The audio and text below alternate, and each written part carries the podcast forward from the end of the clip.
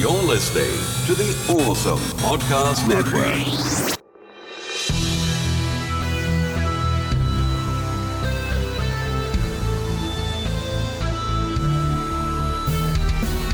This is 80s Revisited.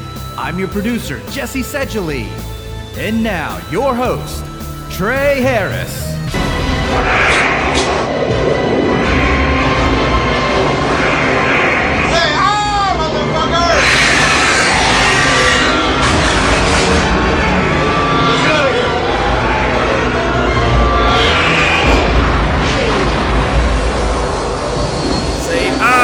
A brand new episode of 80s Revisited as we go back underwater, deeper than before, deeper than Deep Star 6, as we now face the Leviathan. I am your host, Trey Harris. With me, as always, my producer, Jesse Sedgley. Ah.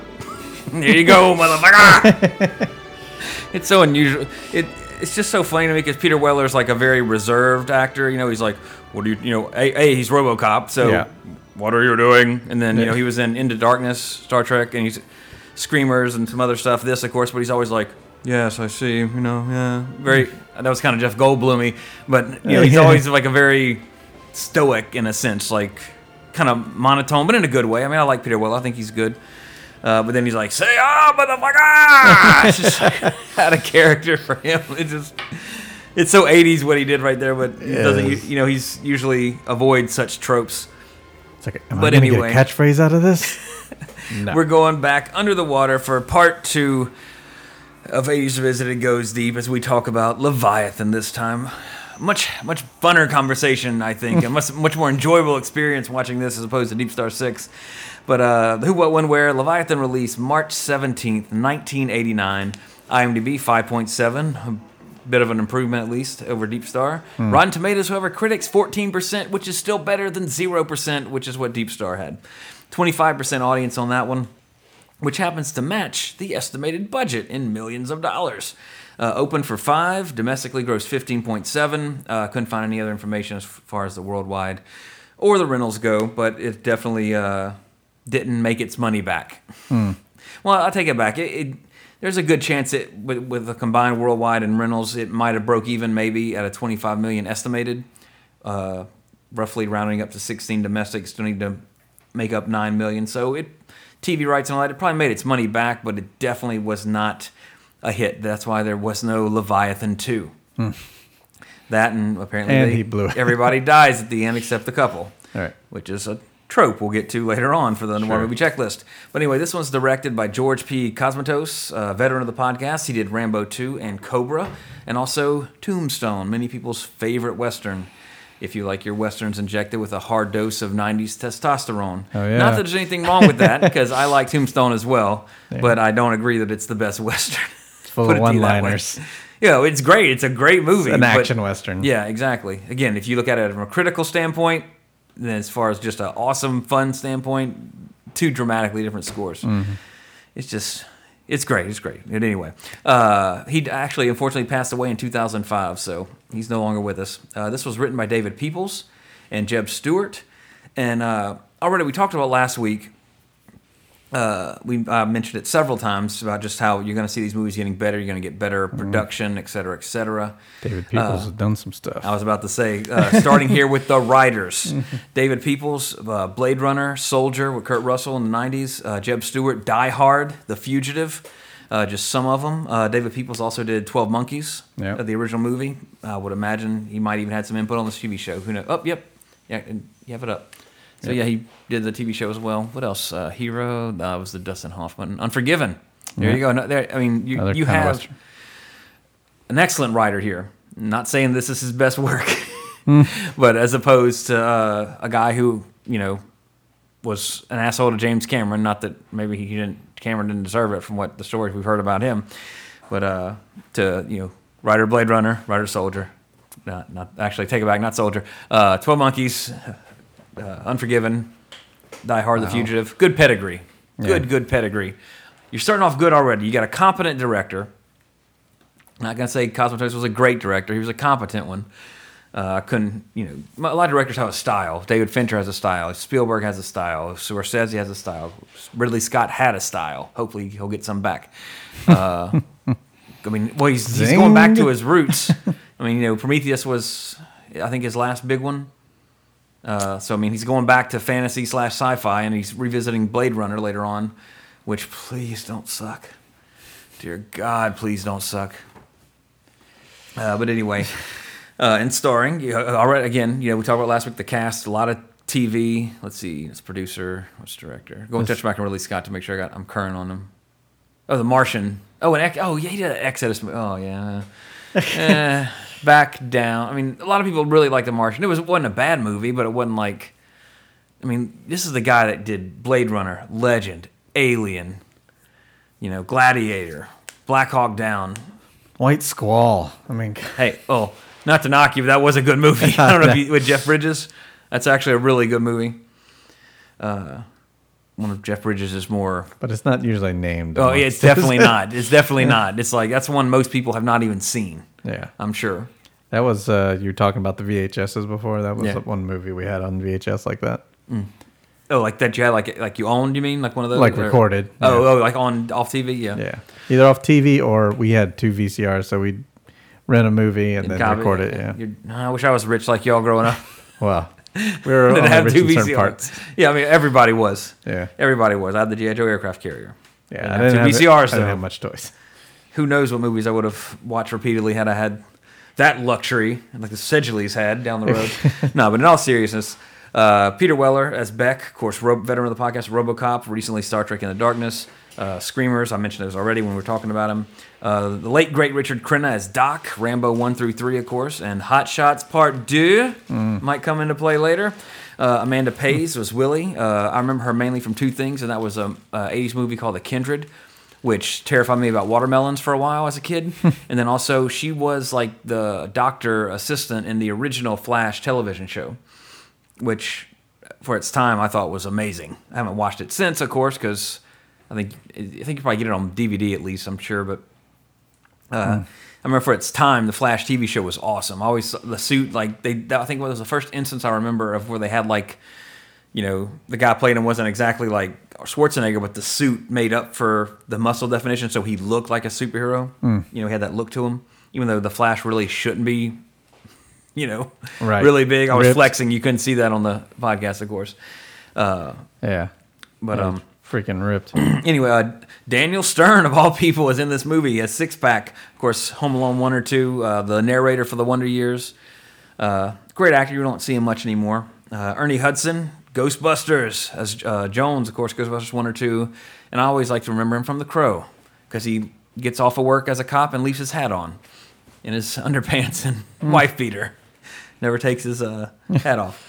Uh, Hector Elizondo as Cobb, Pretty Woman, Necessary Roughness. Uh, Ios on the as the, the voice of Ios on Pirates of uh, Dark Water back in the early '90s. And running out the cast, Meg Foster, a veteran of the podcast as well as Miss Martin. Of course, she was Evil Lynn in the Masters of the Universe film, and also uh, They Live, which just saving that to cover on the podcast. Uh, so overall, I mean, a great cast in my opinion. Like you know, I wouldn't say any of these are bad actor. Any of these we've listed are necessarily bad actors. Of course, some have worked more than others, uh, so to speak. But uh, just, a, I mean, you got a competent director, a pedigree of a great script. You have a really good cast, in my opinion. And let's not forget, a also creature design by Stan Winston, late great Stan Winston, of course, The Thing, Terminator, Monster Squad, Pumpkinhead, Predator, Aliens, Jurassic Park. He, you know, what Tom Savini is to gore and gore effects, Stan Winston was even more than that to just practical effects and design. Uh, phenomenal talent. He died in 2008. Uh, four Academy Awards to his name and uh, rounding out as well, uh, score by Gary, Jerry Goldsmith. He also did First Blood, uh, Innerspace, Poltergeist, and Gremlins. All four films we've covered on the podcast before. So uh, I would say his masterpiece would be Gremlins, though. Na na na na na na Oh, yeah. na na na. Can't. I mean, just great. It's a great theme. but anyway, That's so Star Trek. Star Trek: The Next Generation. oh really? Oh, he did the theme for that. I did not know that. Did he do any? Wait, did he do the other Star Trek too? Because that's a big credit. Voyager. Okay, But, so uh, Voyager thing was pretty good. I mean, you know, I mean that's good. Good. I mean, he's tal- very talented. uh, well known Star Trek, Star Trek. Insurrection, First Contact. What did you do? But yeah, composer for Next Generation. Okay. That's a pretty recognizable theme. Oh yeah. That's my uh, mouth harmonica or mouth trumpet, whatever you want to call that instrument that I just played. But anyway, Leviathan. This is one I and the watched. motion picture. Okay, so he pretty much did the Star Trek score. Yeah. The, uh, He is 'cause I know- Mr. Star Trek. Yeah, go. I mean, did he even do? Go back. I don't see the TV series, but the original TV series. I Oh, should the say, but- original. No, no, no. Doo-doo. But he he made what you hear today. Pretty much, he's responsible for that. Yeah. Uh, more orchestral because I remember the original Star Trek TV theme was very like synthesizer, simple. Yeah, with a theremin. Yeah. But uh, anyway, Leviathan, uh, two sentence synopsis: group of uh, oil drillers on the bottom of the, or I'm sorry, miners on the bottom of the ocean encounter an alien. That's all you need to know. Wait, can we just watch that? I think so, but this one seems to look better and sound better, and the creature looks scary, and the acting is better, and everything is fucking better in Leviathan as opposed to last week's Deep Star Six. It's just a fact. I'm sorry, it's science. Uh, I will say this, however, at least Deep Star Six had some actual underwater footage. Uh, the the best thing about one of the best things about revisiting Leviathan is that when you're watching it, when you're watching it as a kid on TBS and 480i, uh, I would have I could have swore they were underwater for a lot of this. No, bruh, they were on a dry stage with things floating in the air and then color corrected to appear to be underwater. There's no bubbles. Nothing's bubbling. There's some insert shots of things underwater that bubble, but these actors in these suits are not underwater. Uh, I mean, a great trick for the time, but in that you know, it everything's high def now. You can't. Yeah. It you, it, it just like I'm just like, are they in space? They must be in space. they could recut this movie to be in space, and it would make sense. Uh, but a lot of the early stuff when you see them outside, you'll uh, we're watching it right now, skipping through it so Jesse can see this. That- See, there, there's uh, an actual underwater shot we're watching of something blow up, but then it's going to cut to the actors and they're just walking around a stage in these big suits. But uh, you know, again, for the time, look great. Uh, seeing they just put stuff floating in the air. Uh, with that later with the tree. I think I had something on that. But anyway, so yeah, they're underwater. They're mining. They got to meet their quota. Then Daniel Stern, in typical Daniel Stern fashion, as would become in Home Alone, he bungles into a Russian uh, ship and finds out that you know they were experimenting with mutagens, and then all of a sudden it becomes. Whoa. See, look, that's that's just props on a, Yeah. on a dry stage. But uh, anyway, so a, a better title for this film, although I mean, I'll, it's it's cool to have underwater as a setting because we've been to space, you know. So, but Levia Alien Thing would be a better title because it's basically Alien and the Thing underwater. Is pretty much exactly that'd be a better synopsis. A one sentence synopsis for this film would simply be that. It pulls a lot from those films, but hey, sincerity or uh, flattery is the most sincere. No, wait, what is it? Imitation is the most sincere form of flattery. Uh, you know, so this is a this is a great example of a, just a late late '80s fun film, building on you know it, a lot. Of, I mean, you see it today. I mean, everything's building on what's come before, using ideas from this and this and combining them to make something new, a mashup, if you will. Uh, but Leviathan does it in a good way, I think. Uh, revisiting it, this is this is one that I watched a whole lot as a kid. This one played a lot on TBS and TNT and USA and all that. You know, back in the day, caught it a lot. Had it. This is one I actually recorded on VHS, like we talked about last week, to where I could rewatch it whenever I wanted, which I did a few times. Because again, you know, in the '80s, I'm watching RoboCop. Uh, I'm trying to think of Ernie Hudson saying from Ghostbusters. Uh, oh, gone! I can see his uniform. It was Ernie Hudson. he was he played himself. Uh, Winston Zeddemore. Yeah. You know, you got RoboCop, Winston Zeddemore, Evil Lynn, and you know the chick from The Flash to me, and you know the Colonel from Rambo underwater fighting an alien that you know takes their shape like the Thing. So yeah, but uh, with effects again by Stan Winston, which one of the biggest complaints I think for this film for me is that you don't see it enough you know, in Pred- in Alien and Predator, you know, they do a lot of Hitchcockian stuff that coins Spielberg's excuse for not showing the shark in Jaws instead of just saying it's not working. Uh, to where like you know slow reveals of the of the monster.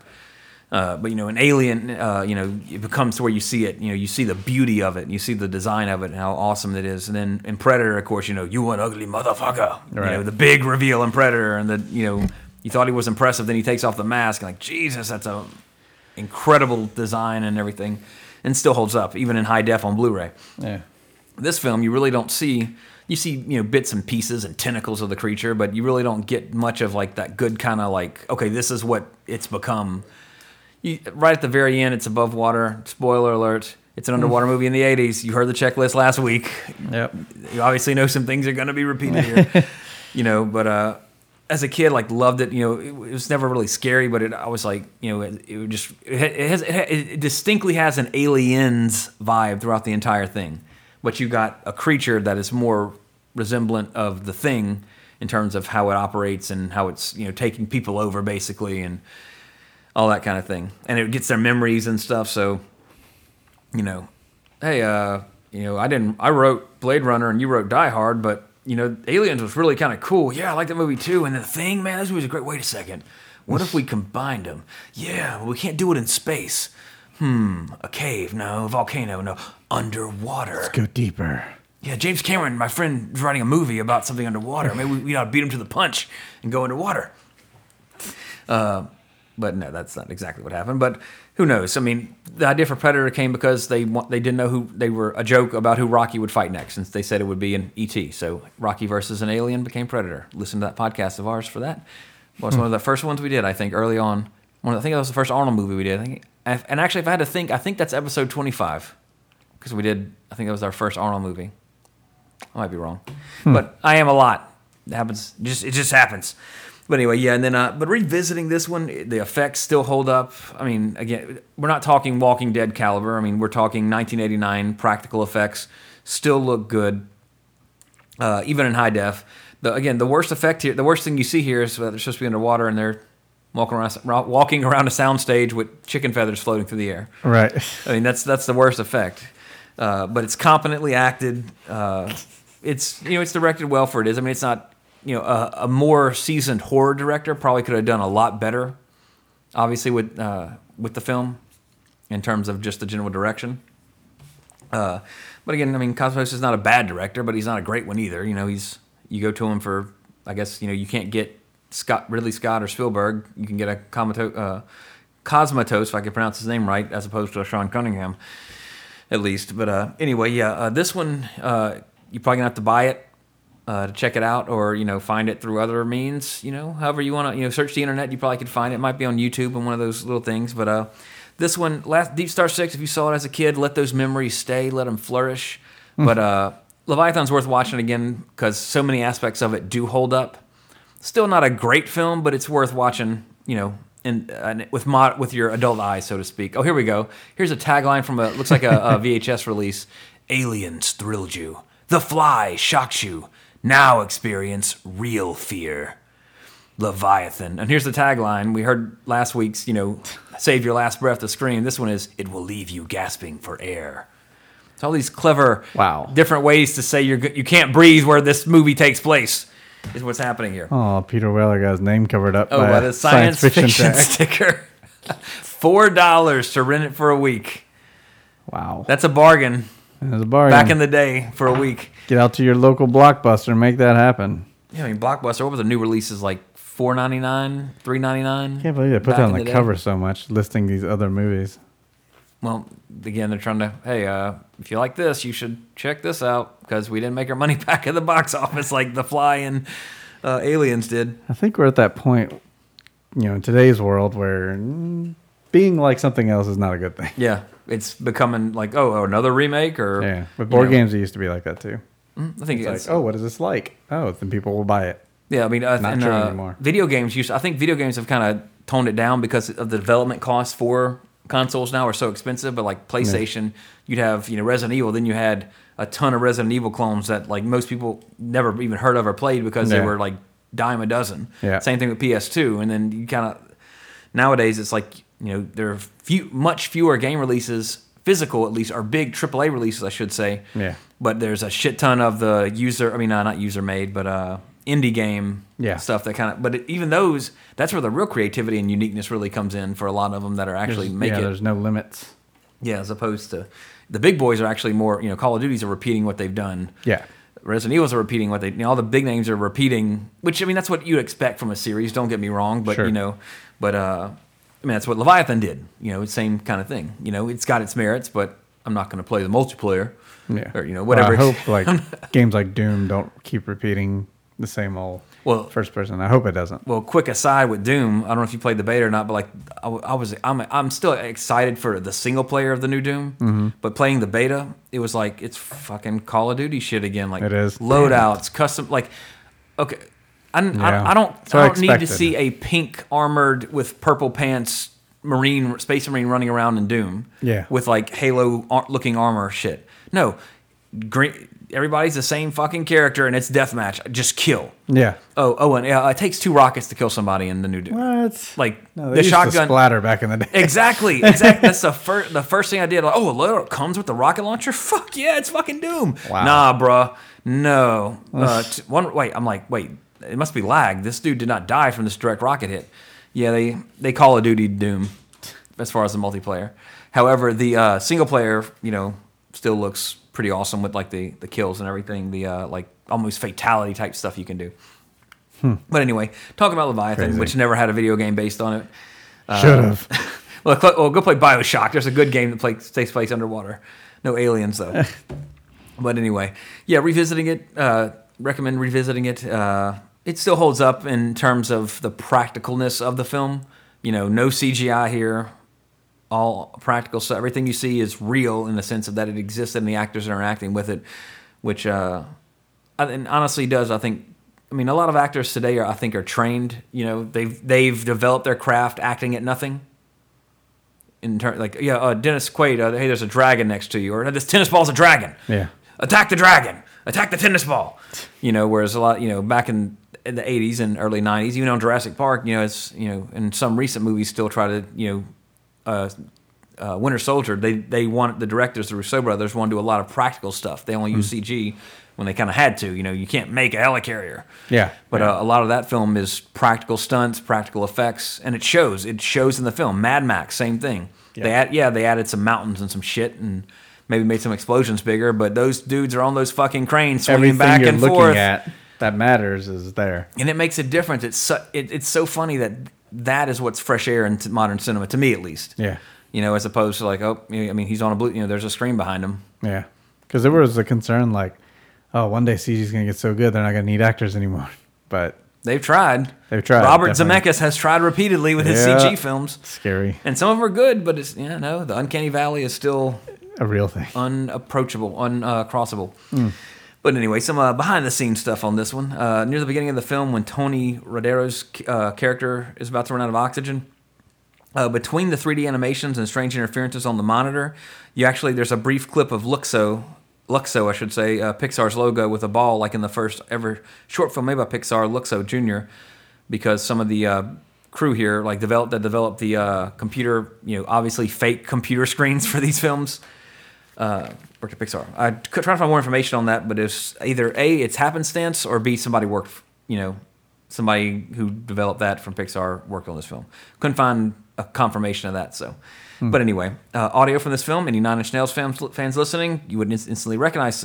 So, uh, uh, blah, blah, blah, blah, tongue tied. You would recognize that the song "Reptile" from the Downward Spiral samples uh, audio clips from this film in certain little parts of it. Strangely Wow. enough, Yeah. Of You all know, films. Uh, we love Leviathan. Well- Inspired me. Well, Reznor, Reznor had some interesting influences. The door, Nothing Studios, was the door from the Sharon Tate house in the Manson murders until Katrina blew it away. Uh, so who knows where it is now. So he is very odd. Uh, and actually, uh, no, no, I'm sorry, because we were talking about Doom, but it was Smashing Pumpkins and Melancholy Infinite Sadness, to where they sampled uh, sound effects from Doom for one of the songs on it. I think it was the door opening or the rocket blast sound effect was sampled in some song on there. But anyway, uh, we talked about uh, how uh, a lot of the scenes were not shot underwater. Uh, very few scenes were shot underwater. Uh, they went for a dry for wet look, with most of the scenes inside the shack taking place on sound stages. And a even though it was a tank measuring 130, 130 feet by 27 feet, that's what just where the set was built, but they never filled it with water. So it was built in a tank. It just wasn't. They didn't use water, strangely enough, Why would you? for an underwater movie. yeah, why would you? Even Sean Cunningham in Deep Star Six had a, like a, a massive flooding stage, you know, that, too that wet. actually flooded. But uh, that's one thing I guess you can say better about that one. But in designing the creature of the film, Stan Winston and uh, the director uh, George Cosmatos, they went through kind of a mini libra- library of marine life and medical reference books because they were inspired by basically sea, cre- sea creatures, you know, as in the film, meld or mutate humans mutate into sea creatures. So you have you know a Ninja Turtle basically character that a human uh, humanoid that muta- is mutating into a fish creature but retains that humanoid aspect while taking on the aquatic elements. Uh, so, which you know, in the brief glimpses you actually get of the creature, you see that. I mean, it's it you know it, it looks like it could fight the Ninja Turtles in the new movie almost because it's it's very fishy, for lack of a, a stupid not a, not a pun about these creatures. exactly. Not mean not mean to be a pun, but it looks you know like a humanoid fish, like if humanity had evolved out of from fish instead of monkeys, type thing. Which you know again they kind of lifted that thought process from the thing for the most part because there's there's there's one effect that they and again I mean Stan Winston did work on the thing, so you can maybe even call it an homage to what did on the thing. But the people's that it absorbs faces appearing on the body of the creature, that's the thing. That's literally the thing. Uh, but anyway, score wise, uh, for this one, critically, uh, kind of like we talked about last week. I mean, it's it's it's competently done, like on a on a uh, critical aspect. I'd say a middle of the road five. Uh, you know, it's not the people who worked on its best movie that they did. Obviously, when Blade Runner's in your repertoire, or even Die Hard or The Fugitive, that's not your best writing to say Leviathan is. Uh, or Co- George Cosmatos, I think you know Rambo, Tombstone, all in terms of direction, much better suited to at least his style. Uh, acting wise, I mean, nobody really turned in a bad job. I'd say. I mean, you know, it's still odd seeing Daniel Stern as kind of a horny uh, miner instead of a bumbling burglar. Although he does bumble into the Russian uh, ship and everything.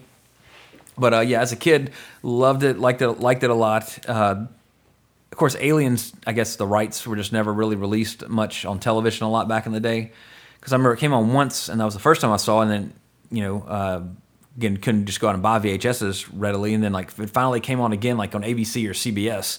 Finally recorded it again, so I had Aliens, but I had Leviathan repeatedly. Almost didn't even have to have it on VHS because uh, it's CBS and TNT and USA would show it, you know, once a month at least. It'd, there'd be some block of, you know, uh, Leviathan and some other Masters of the Universe even or something. You know, there'd always be some, you know, starting at eight o'clock on a Saturday or even earlier. Sometimes be an all day kind of block. Or the, actually, the cool thing they would do back in the day, like uh, I think USA was the big one that would do it. Like on Saturday, they'd play this like three movies during the day, but then like around nine o'clock at night, the three movies would repeat again. So, oh shit, I missed uh, recording this. Oh, it's coming back. Let me set the VCR, program it on the remote to start recording at uh, 1201 because there's always an intro with Rhonda Shear or whatever. Although I should have recorded that because those were really nice to look at as a kid. But anyway, yeah, critically, I'd say it's middle of the road. It's a five if you're judging it from like the critical aspect. I mean, it's just you know, it's just not you know, it's not a blockbuster. It's it's there's element all the elements are there. It's just kind of doesn't come through in the end. But uh, my personal score, I'd give it a six. I still like it. Uh, of course, It's about what they gave it I on wouldn't- IMDb. oh, yeah, five point seven. So they're kind the of in highest average, actually. Males give it a five point seven. Hell, it registers a couple of percentage points higher, point percentage points higher with females, giving it a five point nine. Strangely hmm. enough, It's the romance. I, yeah, Pe- Peter Weller is just such a romantic. yeah. Let's see the demographic that gives it the highest. Oh, the IMDb staff at six point five. Oh, I don't know why that's funny. Actually, okay, not There's counting four votes from IMDb. Not counting IMDb, the highest demographic is females age 45 plus, giving it 6.1. I didn't even know you could break down these demographics. That's really kind of interesting Yeah. for the films. Yeah. I did not even know that. I want to have fun And tomorrow at work when I'm bored. Most most people give it a six. 27% say it's a six, just like me. Yeah. So yeah, uh, it, it- again, you know, if you haven't seen it since you were younger, and remember, you know, fondly staying up late watching it on cable, it's definitely worth revisiting. It's, uh, I think it, it holds up, which is good, definitely. Aside from again seeing it in high def, Yeah. you see that they're not actually underwater, so that does detract a bit from it. But again, the I mean, the creature looks good, the sounds, the music's good. Uh, the creature, I mean, uh, the acting is well done. There's not like you know, there's no blatantly bad acting in it. I would say everybody here does what you'd expect them to do as far as their previous performances. Put it that way. So I would recommend definitely revisiting it uh, if you're in the mood for an underwater evil alien movie or non-friendly alien film. Go to Leviathan. Don't go to Deep Star 6. Mm, excuse me. In the real world, again, this released March 17th, 1989. On the same day, the Civic Tower of Pavia, built in the 14th century, well, th- that was the last day that it stood because it crumbled down. Oh, wow. On the same day this film released, after St. Patty's Day? after the 14th century. so yeah, a historical treasure. Just you know, they don't make them like they used to. No. To last for centuries. You know, my house leaked after 10 years, so There you go. you know, American made. Whatever. But anyway, uh, of course, Back to the Future this week. We're let's go back to our 80s underwater movie checklist Ah, yes. as we go through these and see what Leviathan does. That deep, uh, I almost call it Deep Space How many total? Nine. How many total? Uh, Oh, it's a lot things? because I had I had so many. I kept thinking, oh, that was in that one. I just wrote them down. It was a stream of consciousness writing sure, these sure, down. sure. Oh, one, two, three, four, five, six, seven, eight, nine, 10, 11, 12, 13, 14. A lot. Twenty. Let's just say let's say twenty. Count them up. Count, I count them think as you'll go 15 out of 20. Okay, that's a. Uh, let's there's see. a there's a lot of green on this list. okay, here we go. Just The, a shot in the dark. the underwater '80s movie checklist. Was there one African American? Check. Yes. Same thing for that and Deep Star Six. Did the end involve an escape to the surface? Yes. Check. Which again, that's a trope. I understand that. An alien or monster? Check. Close up of an '80s computer monitor with the text typing letter by letter. Yes. Check. Threat of nuclear detonation. Not in this one. No. I was kind of disappointed. I was hoping we get all three for that one. Uh, one character with an 80s mustache. Also, no, not in Leviathan. Er- There was a lot of uh, goatees and beards. No mustache. Uh, for some reason, I could have swore I remember Daniel Stern or Ernie Hudson having a mustache, but that was Ghostbusters. No mustache? But that was a crow, I should say, for Ernie Hudson. No, he had a mustache in Ghostbusters, didn't he? I think. Anyway, I'm confused with my Ernie Hudson catalog here. Uh, so no 80s mustaches, though we did have, you know, scraggly beards. Close but no cigar, unfortunately. Character narrow- narrowly escapes the flooding room. Not in this one, Wow. which was strange for the, the genre that we're in. Well, my 15's looking good now. Yeah, yeah. Main, main couple solidifies their shaky relationship and survive. Of course. I give that a kind of a half thumbs up because they weren't Uh. necessarily a couple, but they basically allude to the fact that they're going to be a couple now. yeah, yeah, yeah. So basically, they solidify their relationship that wasn't shaky, but they do survive. Uh, dan- uh, danger of running out of air, also not an issue in this one. wow. Strangely enough, danger of decompression, Yes. nope. Oh, really? In this one, it was all about implosion. oh. They were all like, "We're gonna implode." it wasn't about decompressing, although they didn't really need to decompress, even though they're deep. You know what I mean, guys. Okay, Deep Star Six, they're so low at the ocean. They're you know they're still light to where you can see the complex underwater. Here, you know, it's like much. It's a bit darker at least. So let's say they're deeper.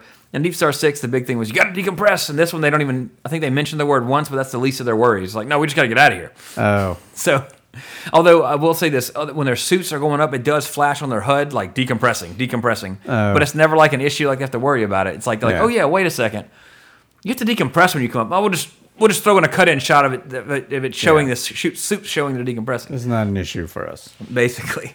Uh, so in a sense, that's another half thumbs up. I mean, I mean a half check on that. Uh, underwater collision, not in this one. They really weren't outside much, except for they go to the ship, and that's roughly about it. They go outside like once or twice. What about colliding on those rocks whenever you tripped at the beginning? Well, you can you can say that you can, you, you can use that if, that gives you fifteen. Nah, nah. Fist fight, depends be- when I need them. fist fight between characters. Surprisingly, no, no fist fights. Although, well, a woman does slap a guy, but that's not a fist fight. So again, eh, close but no cigar. Does somebody flip out in this film? Oh, I skipped one. Sorry. Firearms? No. However, on this deep sea underwater mining rig, they have flamethrowers. And not just one, they have three of them. I will say this: I love the design of the flamethrowers in this Yeah. film. They're like they're cool. They're very futuristic and kind of cool looking. They don't belong in an underwater movie. And they're not necessary to have four flames at the end of your nozzle. It's just cool looking. One's good enough. Yeah, it's, it's, it's just a visual look when the people are holding them. Uh, somebody flips out. Check. The doc does in this one by ejecting all the escape pods. A defibrillator comes into play. Not in this one.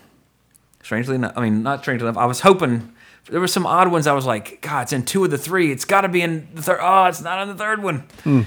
Uh, spoilers for some of them. Final battle on the surface. Check. Russians. Check. Hurricane prevents evac. Check. However, it is revealed at the end of this film that that's merely a ruse to have the crew completely killed off so they can then get the specimen. Ooh. Another alien trope for like For sure. You know, of course, Meg Foster is playing the role of Lance Henriksen from Alien Three. Here, we're like, yeah, we want it alive. We want you dead so we can harvest it and use it for military operations. Uh, let's see, Hurricane Betsy back. So yeah, this thumbs up basically, even though it's a it's a psych. Uh, a Garfield reference. Check. Kick ass VHS art. Hell yeah, two thumbs up. Check. Some characters have call signs. Check. Daniel Stern's called Six Pack instead of his real name, which we don't know. Uh, mining operation. Check.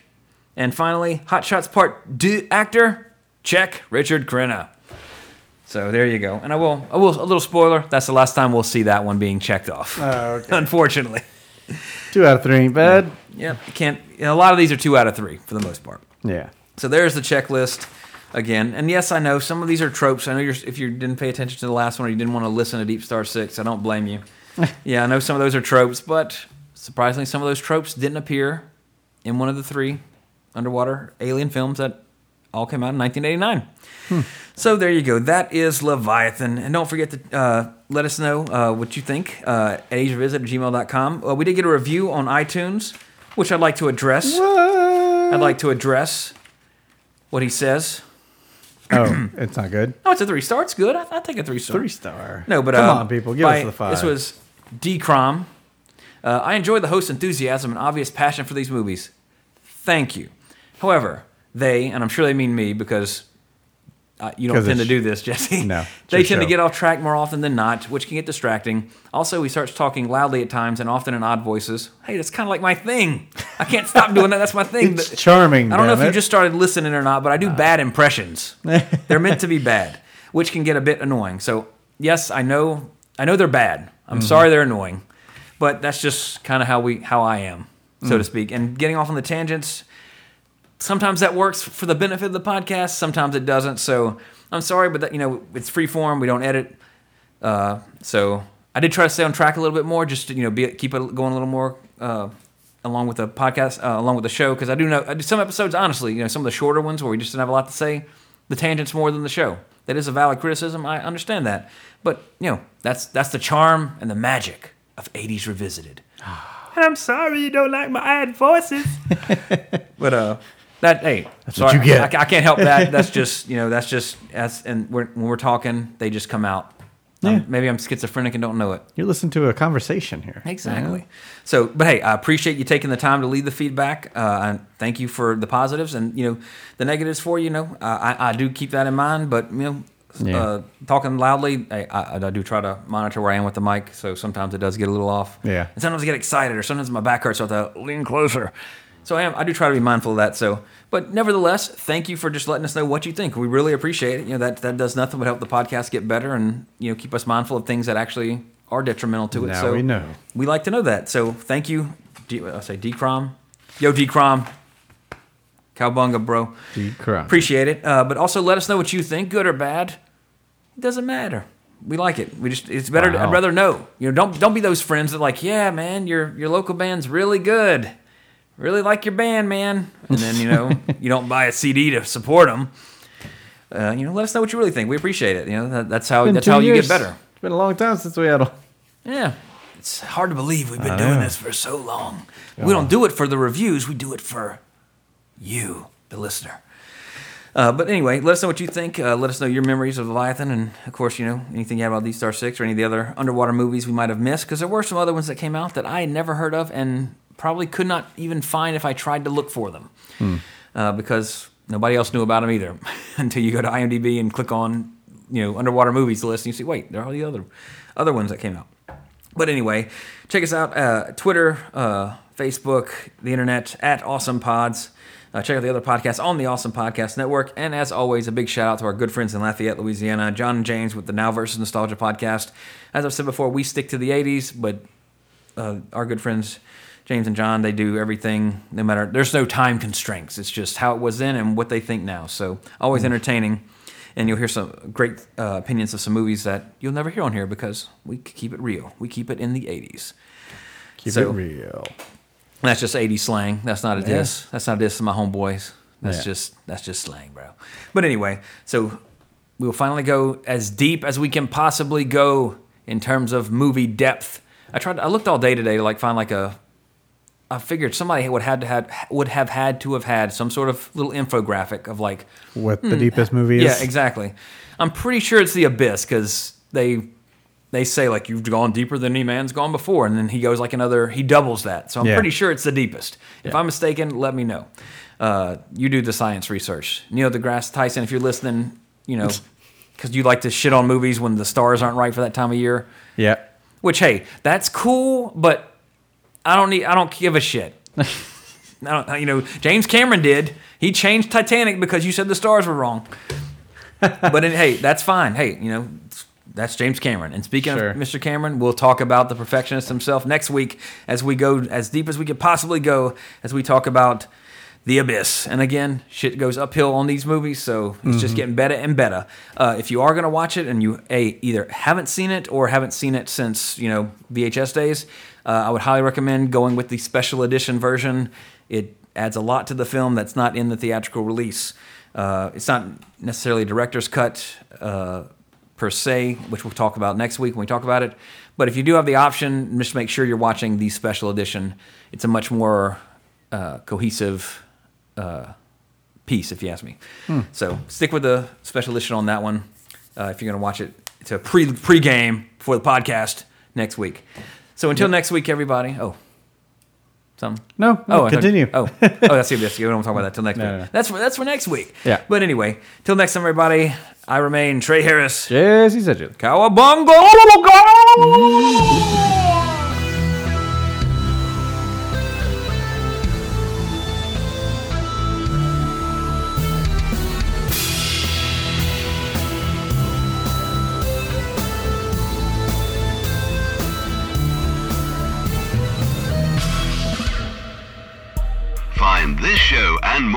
On facebook.com slash awesomepods and follow us on Twitter at awesomepods.